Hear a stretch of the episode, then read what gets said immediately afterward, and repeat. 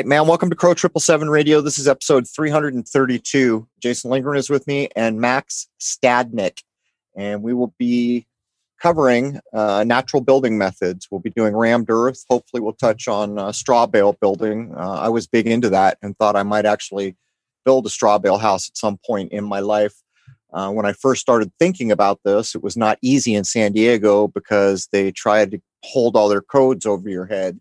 Uh, but suffice it to say, a lot of people are looking back at the idea of homesteading, growing your own food, uh, building things that are more in step with nature.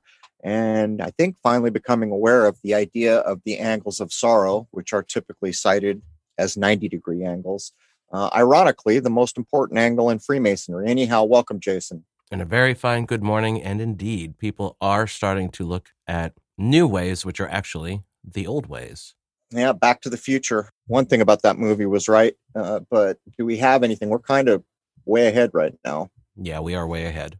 And we got a hell of a week coming up. So let's uh let's jump in here. Welcome, Max. Morning, gentlemen. So, will you be accepting contacts? Do you want to give out contact information? And you are an hour one. Uh, if you give out emails and things like that, you can be overwhelmed. Uh, that's fair warning, not kidding. Uh, what would you like to do? Absolutely. Uh, we're here to help people. Okay. Uh, where can people find you? You got a website or any other contact you want to offer? Uh, you can do this again in hour two to a slightly smaller community, too. Sure. So you can find uh, myself and my business partner for the Rammed Earth building under www.rammedearth.info. And you can find my own uh, standalone website at www.thewarriorrising.com. Okay. What part of the country are you in, Max, if you don't mind? I'm on uh, Vancouver Island in Canada. Ah, okay. So, how long have you been into this more natural approach to building? difficult to peg a date to it because your interest gets peaked and uh, but i would put it somewhere around 2001 was when i first got seriously interested in this you know i have a fairly eclectic and diverse background as far as work goes but coming out of the military i wanted to teach myself how to build a house so i thought the best way to do that would be to spend some time with each of the trades you know spend some time with a bricklayer a plumber an electrician a carpenter and sort of learn the basics to teach myself house building and while I was on that journey, which was in the 80s, I watched building materials shift from straight dimensional lumber to engineered woods and watched these engineered woods fail in a number of ways in housing. And I just thought, this is not good building methodology and there's got to be a better way. Uh, so I just started researching and actually, Crow, the first thing I came across was straw bale building. So I went out and uh, found a, someone that was teaching it uh, he was teaching uh, what they call uh, load bearing straw bale, which is practically impossible to get past in North America. And then went on to cob and the various earth building methods. So that was sort of my journey uh, into the natural building world.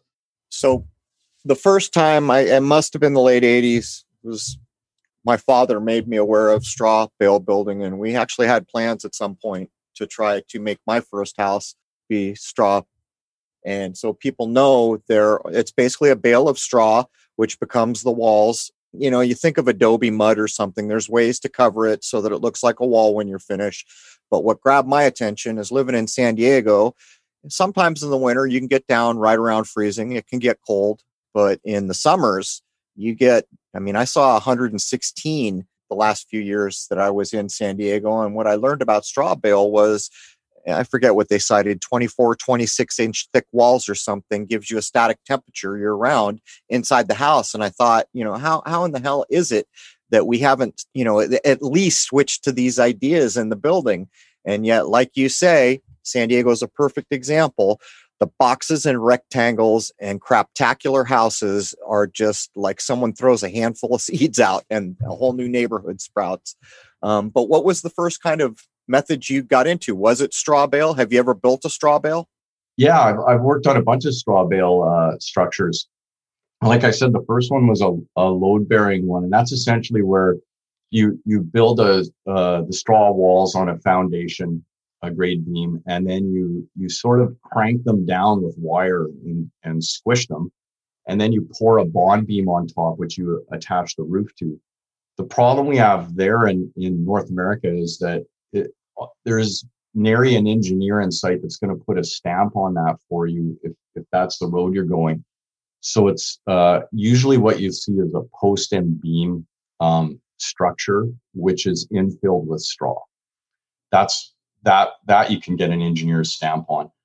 But one of the problems is um, you're not going to be able to build that house in a city. Probably, uh, if you look at row housing and the way neighborhoods are built now, uh, they don't want a row of of, of uh, row houses and then one you know what they would consider an eyesore a straw bale or rammed earth house sticking out on the end so you're more likely to be out in in a in an older neighborhood or ideally out in the country somewhere to build well in san diego i became aware i think it was straw bale building society or something along those lines i've forgotten but they were having just immense hurdles to try to get through because the codes kept coming down on them and it almost looked to me like what was going on was they knew they could build these beautiful houses at a fraction of the cost and then the code police come in and the costs start getting driven up and finally if i remember correctly i think it was in the late 90s i remember reading that a company where was it i don't even know if i'm getting this right might have been arizona or somewhere like that had finally began to produce uh, straw bales to supposed code um, but what initially got my attention was you don't need heating per se or or cooling if you do it right, and it's a fraction of the cost. But did you run into this too, where the code police are just driving costs up through the roof? Absolutely. If we back it up a step, what we have at work here, like in many industries, are powerful lobbies of companies and and uh, sectors that are producing building materials, and they don't want that messed with. So if you're if you're building a uh, one of these natural homes, you're not going to use things like drywall and asphalt shingles. And uh, so you can imagine that the people who produce those things want to do the best they can to marginalize these kind of building methods. And when did you uh, first start seeing all that switchover? You were saying the late 80s is when they started going from more natural things to the. Uh... Right. So if you imagine your, you know, maybe your grandmother's house that was a, a, a stick-built house with no insulation, and you know, we can see examples of these colonial style houses around today in Canada and the United States out east. When they begin to put insulation in the walls and trap moisture, we begin to have rot. And then, so to deal with that problem, they they add vapor barriers, and then once you add a vapor barrier, then they bring in modern drywall, and then it advances again as we cut down all the old growth forests. Now somebody comes along and says, Hey, I've got a better way to make a sheet of plywood. Let's grind this tree up, stick it in a vat, cook it with glues and resins and, and formaldehyde, and, and squish a board out and build a house out of that. And so what we first saw was OSB oriented strand board, this this four by eight sheets of, of chipboard, a lot of people call it, used as sheathing on the house on the walls. And then it went to the roof sheathing, and then it went into the flooring, and then it went into actually structural members um, uh, like uh, joists in the floor system. And firemen call this uh, their nickname for OSB is gasoline board because it burns hot, fast, and toxic in a fire. So often at the, your local fire hall, they will have a chart on the wall that says when a neighborhood was built. and if the uh, if if your house is built after a certain date, they know they have less time to go in and rescue you in a house fire uh, because they're not going to be able to see what they're doing in that black smoke. Code was okay with this, Max. Yeah, this was all coded pyrotechnics. Exactly, and and so the underwriters laboratory has has uh, uh, put its its blessing on these materials, uh, saying, "Oh yeah, they're just as good as like an old fir joist, right?" Mm-hmm. Only the firemen don't agree with that. So in the old days, you'd have a carpenter come in and he'd he'd uh, build your cabinetry for you and do all your finished carpentry. Now what we see is engineered woods there as well. We see what's called uh, MDF or medium density fiber board being used to construct uh, all the all the cabinetry um, and a lot of the uh, trim work in the house. And you can, you know, I think maybe everybody here's experienced a piece of MDF furniture they bought from IKEA or something or a cabinet where when you try to move that thing, you know, the screw pops and it breaks and it's impossible to repair. Um, and it's really heavy. uh, so uh, these types of materials have really degraded uh, the homes we live in, and they're toxic to boot. So the air quality in the home goes down, and we see between that and the and the uh, toxic cleansers and the toxic clothing, toxic bedding, we see uh, an increase in in uh, um, things like asthma, which is directly related to the built environments in which we live and work. You know, so if your air is poisoned, you're not going to be uh, doing very well. So there, there's a crazy thing. You bring up the furniture here, where I am in the southernmost part of New England. There are tons and tons of houses with really old furniture. And when I'm saying old furniture, some of it maybe 300 years old. And when I was young, people held on to those things as if they were valuable. Recently, antiques assessors have come through many of the homes in my area, and all that gorgeous hardwood built furniture is worth damn near nothing now. Um, it's insane. Even the mindset of uh, of what's valuable and what's well built has seems to have changed. And I asked him, how can this be uh, in the age of IKEA furniture that people don't love these hardwood carved or turned pieces of furniture that have been around a couple hundred years. And his response to me was mostly people don't want to carry heavy stuff around. That was his his idea of why the value had dropped, which is insane. It, uh, even even the whole idea of what quality is is losing its value. I guess you know the other night I was taking care of my mom, so I had to sit through a little antiques roadshow, and they were doing the ones where you know ten years have gone by or something. They tell you whether the value has gone up or down, damn near everything has dropped in value um, during what's going on here. But I mean, eh, what do you think, Max? How can it be that all this gorgeous, handmade, custom hardwood, many hardwoods you can't even get anymore, by the way, furniture have completely lost value? That's got to be related to the mind shift of uh, living in cubes and, and rectangles, doesn't it? It, absolutely. Well, what I believe's happened here is is we've we've gotten away from the idea that your home is your temple, um, and it's become a commodity that's traded. So, if you talk to the average person that's out building a home, what they're really valuing is the resale value of the house. So, in that way, it becomes a commodity. They're they're like, well, what can I get for this if I sell it? Instead of approaching the build as this is a uh, uh, my home and my temple where I'm going to raise my family and pass this on to my children. So you can imagine that when that's the mindset, quality sort of goes out the window and we get more into this industrial idea of, of, of cranking a home out. And it's, to me, it's hitting the levels of the ridiculous now as we see these giant 3D printers. Uh, this is the idea of the future of housing to, to the uh, uh, building industry is can we crank these things out on an assembly line? well, it's that that falls into the, the tiny house idea too, right? It's all kind of a psyop. Yeah, well, the you know when I first saw the tiny house movement happening, the focus was on uh, getting out of the rat race and living in something that was a little more pure and natural, like a uh, if you know what a gypsy Vardo wagon is, the old gypsy yep. wagons. Yep. Those were handcrafted pieces of artwork, and everything in them was natural.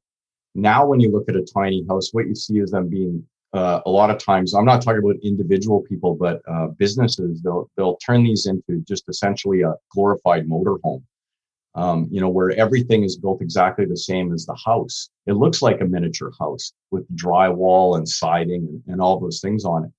So that's that seems to be the problem in housing is is that no one wants to step back and build something of high quality here where I am, I, I, mean, you can't avoid facing the truth in what you said. Like if I go over to Aquidneck Island, where all the supposed American royalty put up their mansions, basically chateaus and castles um, in this part of the country, all the surrounding neighborhoods where the middle class and and the others, the normals, uh, lived. So many of those are craftsman houses. Even the, the little molding on the outside of the house is all ornate and everything. And at some point, you don't see that building going on anymore. Um, but here in New England, um, you can tell all day long that once you get, I'm just going to take a stab at it because I'm guessing something like by the time you get to the late 70s, uh, the idea of these ornate buildings uh, and making them beautiful and well crafted goes out the window. But this is going to bring me around. If if I had to ask you right now, okay, you're Max, you're going to build a house for yourself, And of course, you're going to use natural methods of straw bale, of cob, of rammed earth. What would be your choice to, to build your own private temple? Well, I, I actually like uh, a combination of, of uh, materials. So I, am my favorite has to be cob, um, just because of the the tactile, curvilinear nature of, of the building material and its ability to give us angles of joy in our building. Having looked at all of the methods and tried them all, the, the reason we chose rammed earth as our as our medium of choice is because of the ease of getting it passed in just about every jurisdiction. I can get an engineer's stamp on it. I can get uh, uh, architects to come along for the ride. The most abundant building material in the world is earth, and it's the most malleable too. So whatever shape you want to do, you can figure out a way to do it with with rammed earth. And there's two versions of it. One is stabilized, meaning the addition of cement, um, and that's going to uh, allow the building to last a lot longer. And then you have the non-stabilized version. So you can do it either way. Um, it's just that in North America and, and other jurisdictions, we we choose to do the stabilized version so that we don't have any problems with. This is a person's generally largest purchase they're ever going to make in their life is is a is a home. So we want to make sure that that goes as smoothly as possible. I love the the earth building methods, uh, all of them, and uh, straw I like too. But I got to say, uh, we just have an easier time of it with with uh, rammed earth so how you know you said you'd combined rammed earth or you would combine rammed earth and cob. So first of all what does that look like? Does that mean the main building is rammed earth and little offshoots are cob or is the the upper part of the building cob? And by the way please describe to everyone what cob is so they have a good idea of it in their mind. Yeah cob is is just simply a mixture of of uh, mud and straw mixed together in different consistencies depending on what you're shooting for right um, it's bit, straw bale, cob are very similar to each other. Um, when combining methods, you may choose to do like a rammed earth envelope, meaning the the foundation, and the walls, and uh, maybe even part of the roof are earthen. And then you can add in other natural building materials like um, dimensional lumber, meaning lumber that's never been treated with something toxic. Uh, we've we've forgotten the old ways on how to preserve wood. Uh, that was simply oil and wax. If you remember, maybe uh, if you're like me, Crow, you remember your grandmother doing her hardwood floors back in the day. About yeah. once every six months, she'd roll in, strip the floor, re-oil it if needed, and and uh, wax it. And if you ever dropped anything on a hardwood floor, it was fairly easy to repair. If you drop something on modern laminate flooring, um, you've got a problem. Uh, so these modern building materials are not durable. What's come along is we've gotten lazy as a as a people. We don't want to do anything, so we ask for maintenance-free material. And the building industry gives us materials that they call maintenance-free, but at the end of the day, they really aren't. They're subpar in terms of their ability to withstand the forces of time and human activity. So we can see that in things like uh, like laminate flooring, where it's the exact antithesis of, of, of what we would call sustainable. So they go into the forests of in Indonesia, they cut down the forest, they plant a stand of, of bamboo. Um, they cut the bamboo down, they stick it into a, a machine, chop it up just like OSB, um, mix it with all the chemicals and preservatives that they have, um, put it in an extrusion machine, extrude a board out, uh, palletize it, ship it 5,000 miles to North America, goes to Home Depot, and then you put it in your kitchen and you think you've got something sustainable because they put a little green leaf stamp on it. But I, I would argue that that's like the furthest thing from sustainable you're ever going to get. I actually I know quite a bit about the bamboo thing, and I'll just suffice it while you're here to say, like so many people will get that towel because it says it's made out of bamboo. It's one of the most polluting methods imaginable. What they do to those fibers to get them soft. But sorry, um, it's a good point to let people know. Don't don't be fooled. This is bamboo. This is you know, uh, it, it's some of the worst polluting in the world goes on with all these natural materials. But sorry, you were on a path.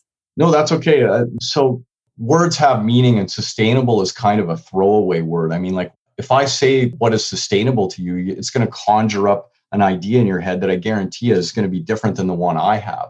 So we have to be a little more precise in our language when we're when we're in the in the building world. So the building world and the people who supply the building world are always trying to make uh, uh, things seem a little more natural than they are. And what we know, and, and I'm sure we've all heard this, is local is usually the way you want to go. And it doesn't get more local than the earth. Uh, the earth is available to us wherever we go all around the planet. The base building material of, of cob and straw and rammed earth is simply sand, silt, clay, and stone. And that's available everywhere, you know, even in the Arctic. So depending on the method you choose, if you're in an area with less trees than than say uh, where I am on Vancouver Island, you might opt for earthen walls just because it makes complete sense from a supply standpoint. Um, whereas if I'm here on Vancouver Island in the in the forest, I may choose to build a log cabin. That may make the most sense. And we like to design with a, a 500 year minimum footprint as our basic starting point and then apply what we've come up with 33 different building principles that allow us to help you design your home in a way that most builders in the world don't even think of. When you're designing for longevity, you approach the build differently. We like to start Crow with the envelope if we can build you a durable adaptable envelope you know meaning that that thing's rock solid bulletproof going to last a long time and it's able to adapt to changing technologies and, and needs. So take a modern house for instance uh, if if you want to change the wiring in 100 years you're going to have to peel that drywall off scrape out all the spray foam insulation that's in there unclip that wiring from the wall and then patch everything back together, that's going to be very costly and very dirty and uh, contribute to something I call uh, the foamocalypse. Uh. Sorry, I couldn't get that out of my mouth. Um, so we've seen the problems with plastic uh, in the world right now.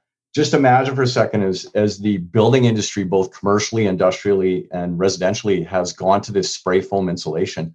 Um, if you've ever seen this stuff being installed or, or uh, or deconstructed, millions and millions of little pellets of, of spray foam break up and get into the environment.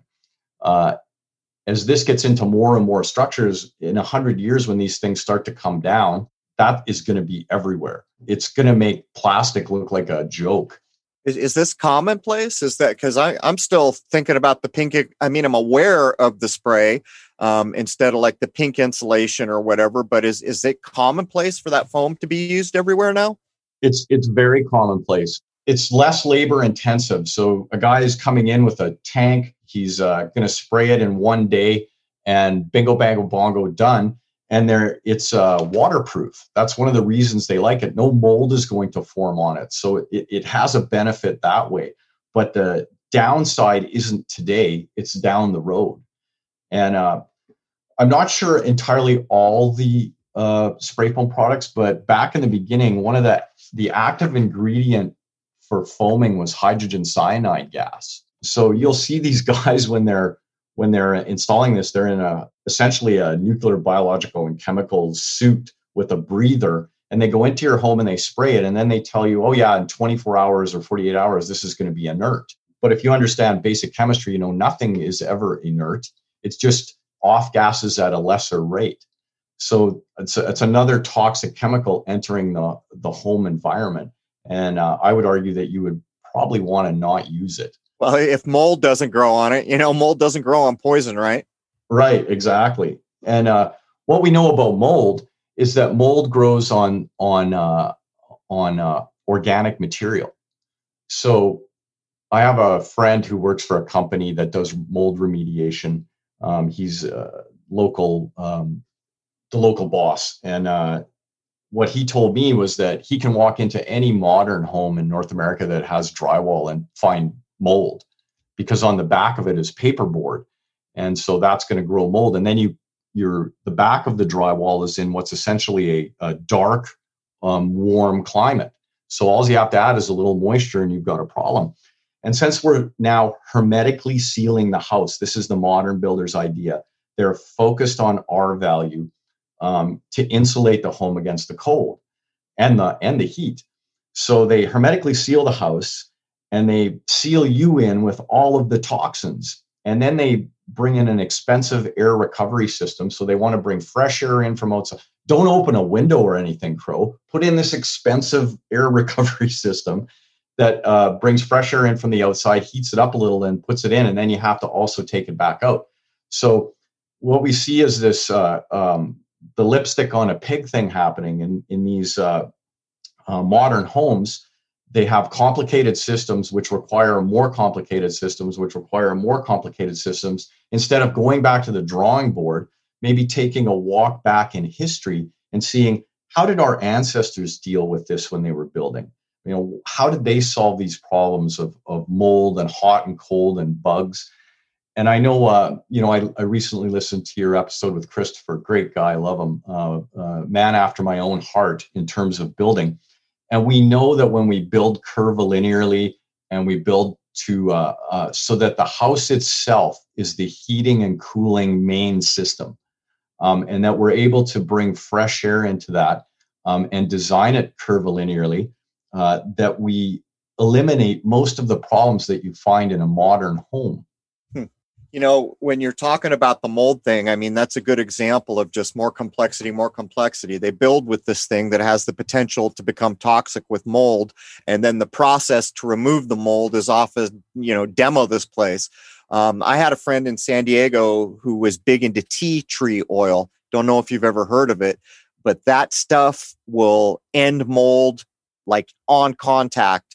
Um, it smells good. There's so many. He used to he used to carry it around with him. So like when he went to hotels, he didn't want to get bed bugs or something. He would just spritz the the whole sheets with tea tree oil. But at the time, my wife and I were living in Lemon Grove, San Diego.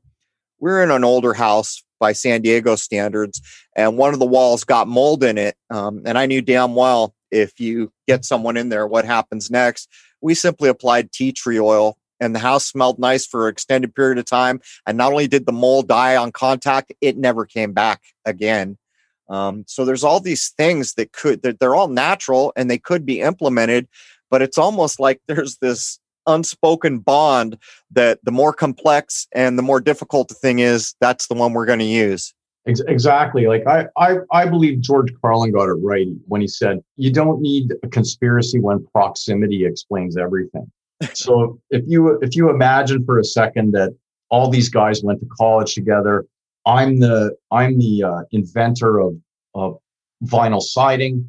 I go to my buddy uh, who's a regulator in the U.S. government, and I say, "Hey, listen, man, I need you to uh, uh, uh, make sure that my product is out there being pushed, right?" And he's your friend, so you're going to help him out. Um, we all do that, uh, and this is how these these products and systems come into play.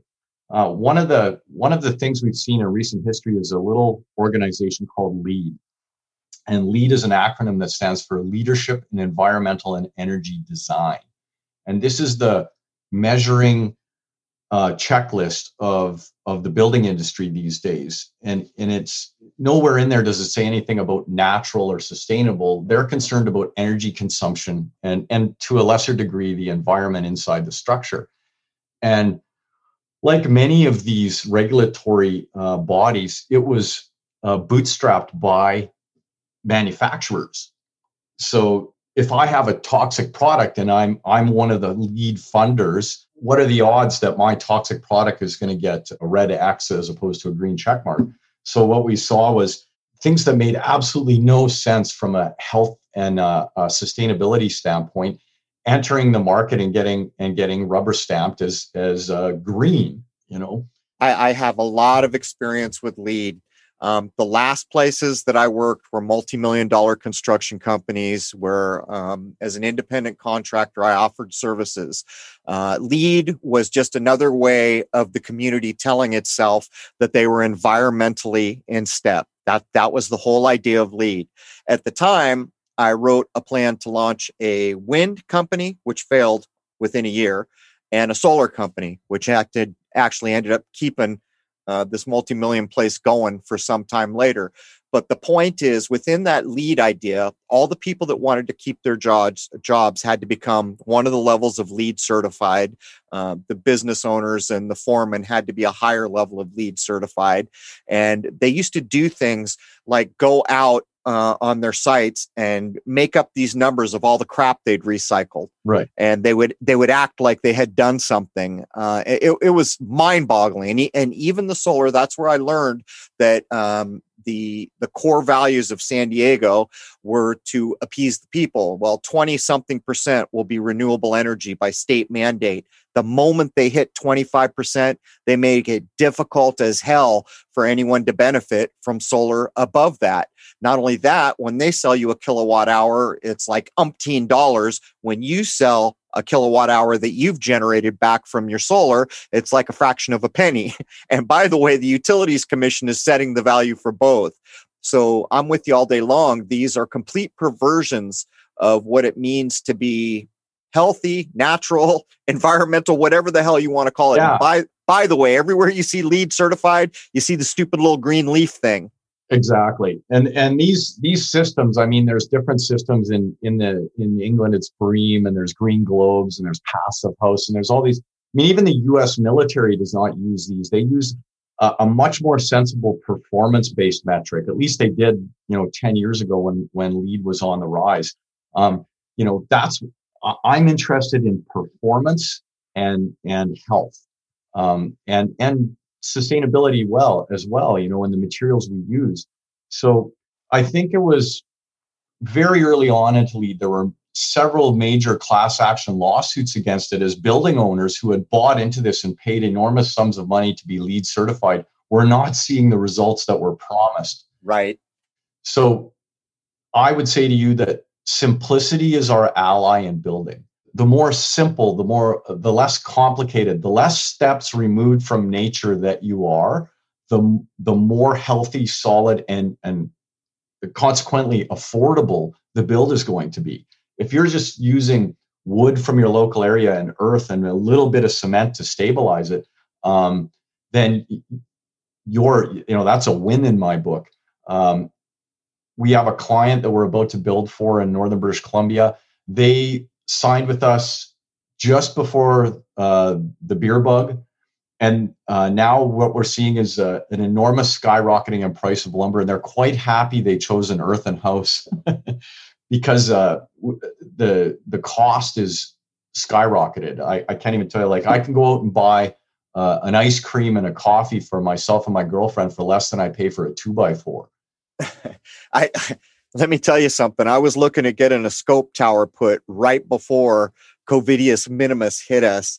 Um, and they gave me a bid. It's not even livable space, then more than the entire upgrading of this house that I'm living in now when my father retired uh, in, the, in the early 90s. And then after the fact, uh, the price almost doubled. And by the way, to get back to your LEED idea, I can't tell you how many big clients in these industrial parks bought into the LEED thing. And here's here's the whole problem. Logically from the beginning, their idea of what's sustainable is complete bunk. It's it becomes how much energy did you use? Well, that's not the metric that you should be looking at. How was the energy created? That's the metric that will always matter because energy will always be used, whether you reduce it or you don't. Um, but what happened is they started putting all these, God, what was it called? I, I know you've seen them. I was with, I worked with one of the engineering firms, was the first people to put these monitoring systems on everything that consumed energy um, even the ambient temperatures and everything, and they were all put online so you could monitor monitor how how efficient your building was doing, and it was all bunk. And not only yeah. was it bunk, you ended up putting in all these complex monitoring things into the electrical. I mean, I know you know what I'm talking about. Right. Yeah. Oh, well, this is this is the uh, what I would call first stage generation smart buildings. Yep. Right. Yep the, the only place it's going to smart is in the wallet when you do that. in, in keeping things simple, like so, maybe let me just back up a second and go of all the natural building systems, and I just give you a short list of what they are here. Like there's stone masonry, dry stone masonry, uh, log cabin style, cordwood, bamboo, timber frame, post and beam, uh, straw bale, cob, and five or six different earthen methods from rammed earth uh, monolithic walls to rammed earth blocks to adobe uh, and and you know just even a mud hut. Uh, those systems are simple systems, and anybody can learn how to do it. Crow. This is not like I don't have to go to school for a hundred years to learn how to build a house. I can essentially start with no knowledge. We take people that have never built anything in their lives, and in six days, we'll teach them how to build a, a, a at least the foundational parts, the envelope of, of, a, of a rammed earth or a straw bale or a cob house.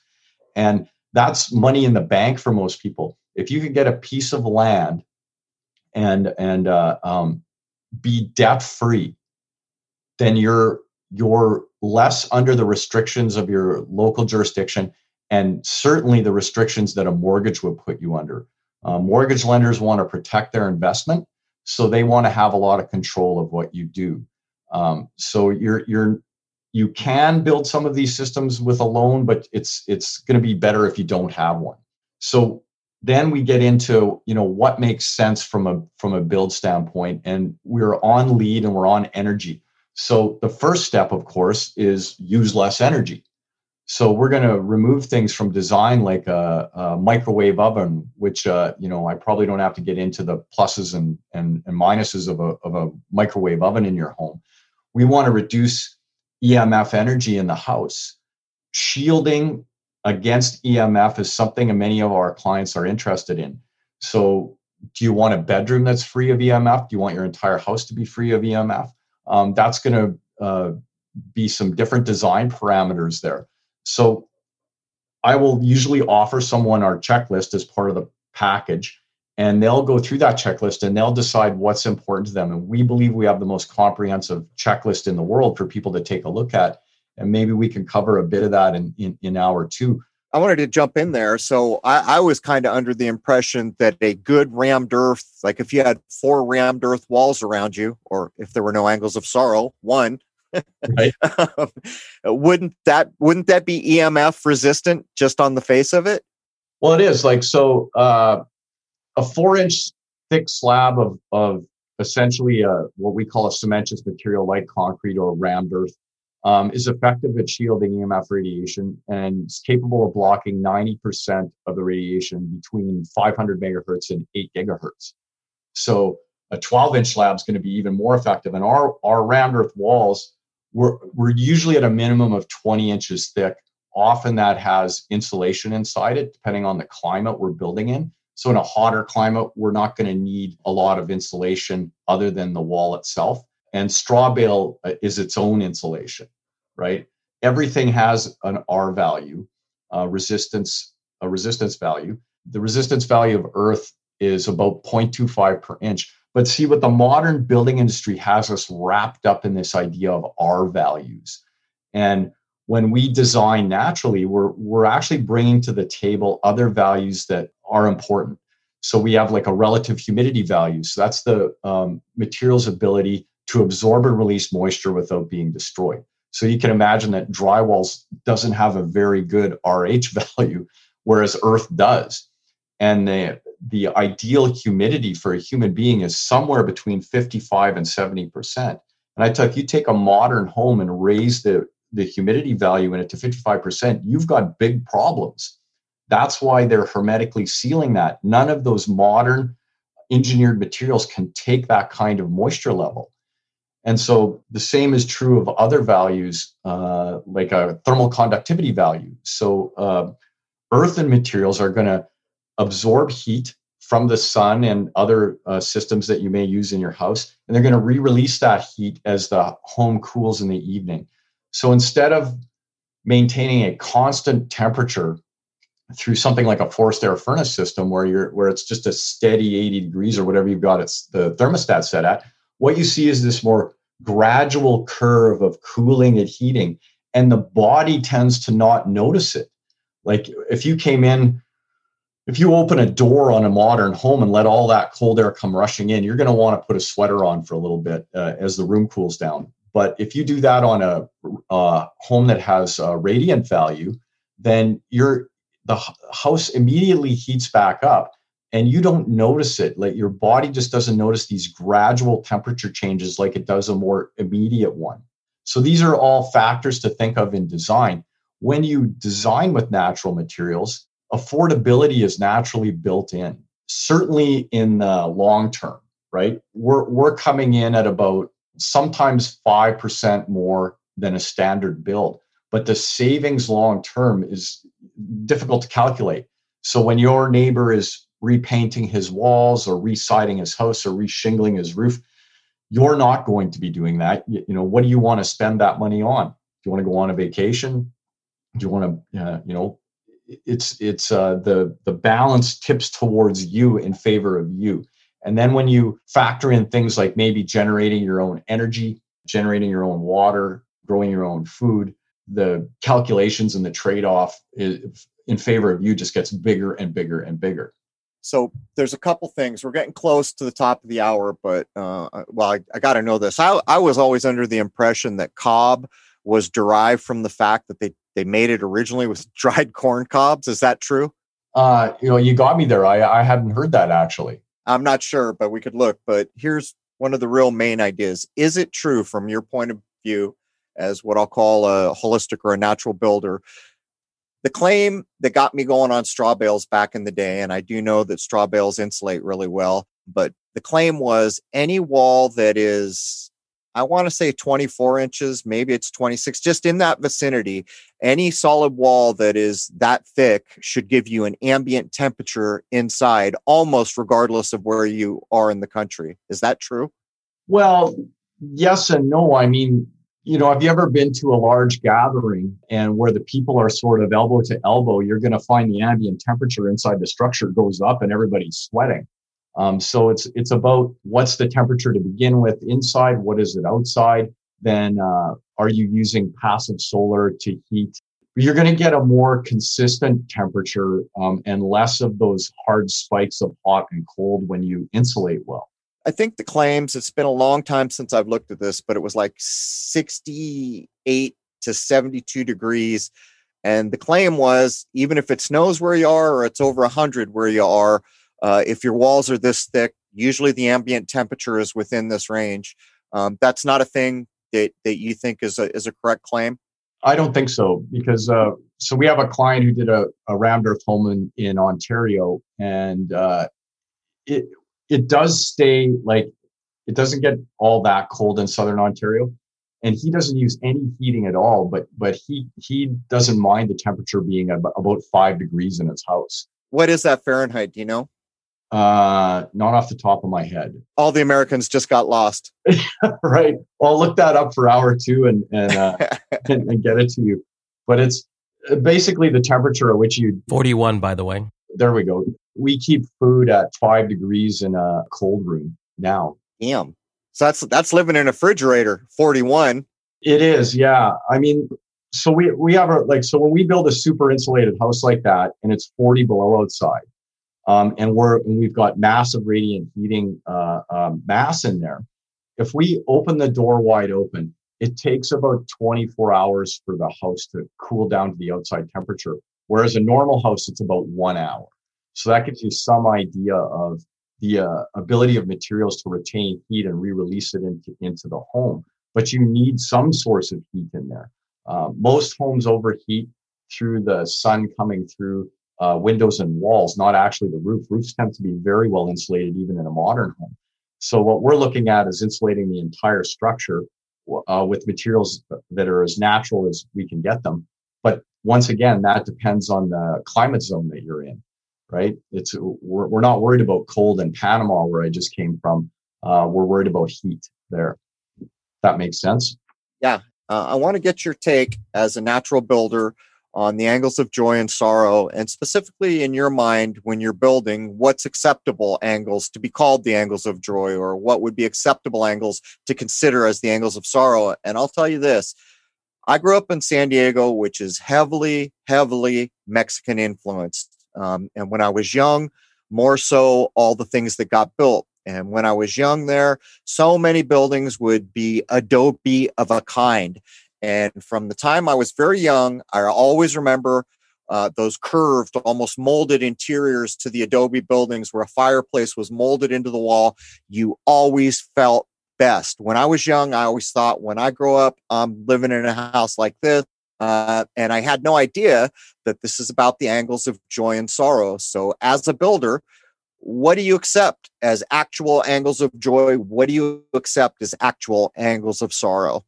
Uh, well, maybe I could start that by saying that I believe your home is your temple and it, it ought to caress your senses, not smash into them. There's certainly a plethora of data on how environment affects our health and well being.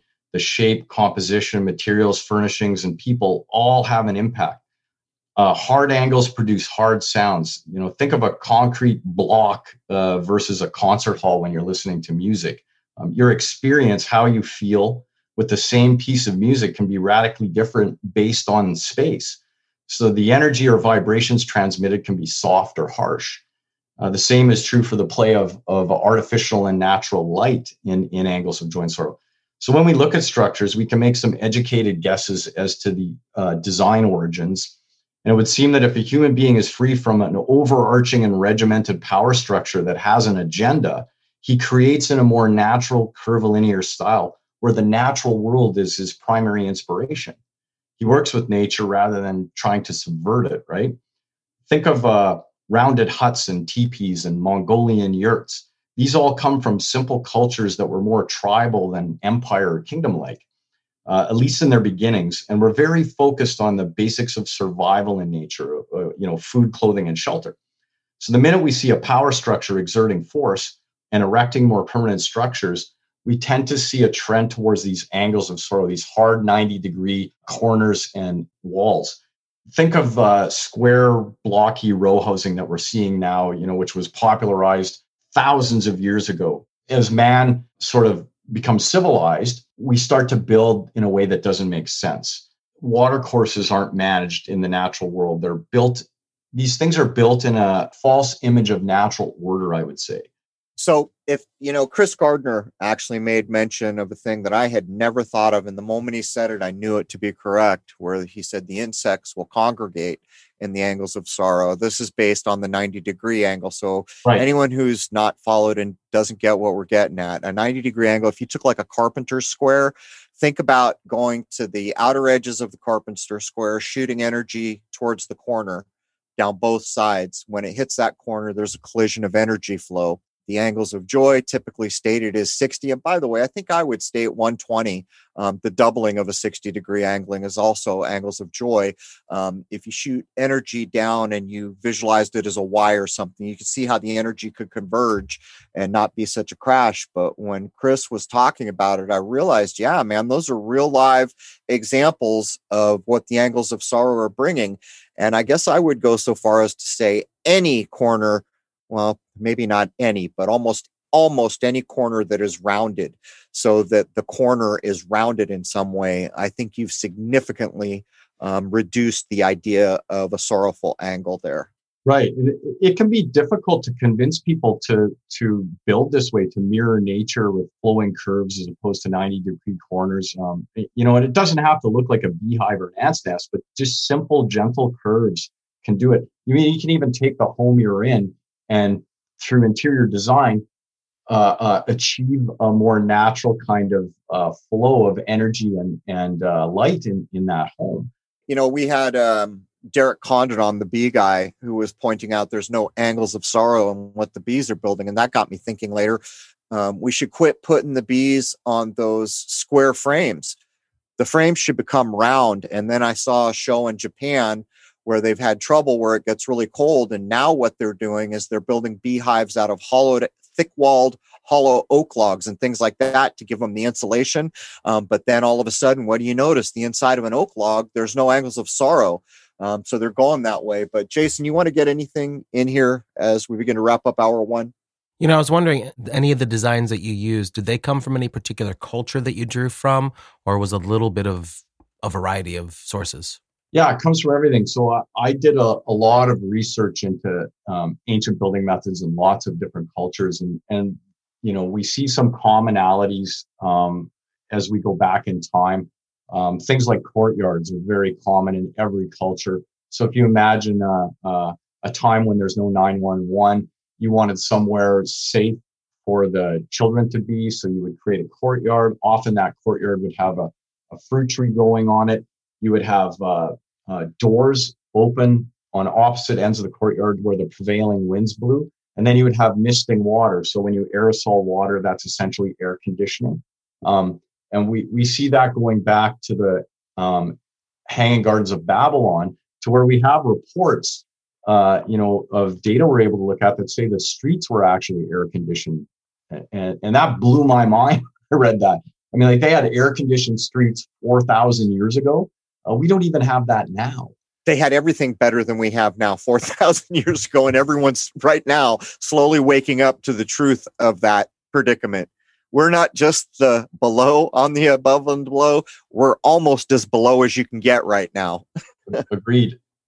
I, I, I mean, maybe we could get out a jackhammer and start going at the basement floor to get a little bit lower, uh, but we got to start going back up. I don't think we're getting much lower than we are, and, and it's not just that. Um, people have woken up to so much uh, about how probably buildings were harvesting energy from the air, um, the ideas that maybe Tesla was getting into. And they're starting to realize that we've been hoodwinked, literally. That's the right word to use. We've been hoodwinked. And all these older methods were in step.